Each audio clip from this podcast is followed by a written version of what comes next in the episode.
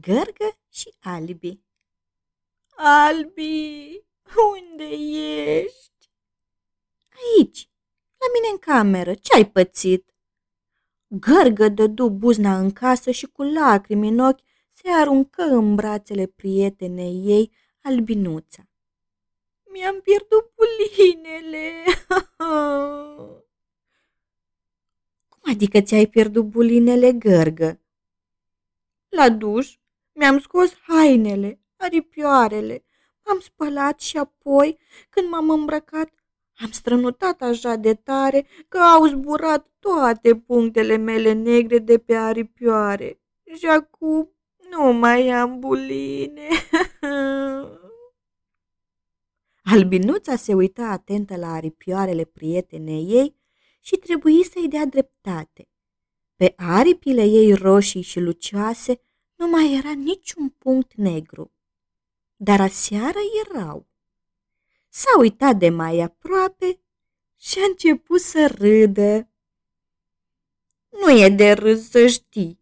Cine a mai văzut o gărgăriță fără buline? Cum o să ies așa afară? Ia zimi, după ce ai strănutat, ai găsit bulinele pe jos?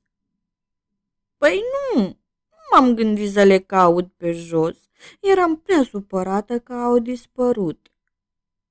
Gărgă, am rezolvat misterul. Știu unde sunt bulinele tale. Unde?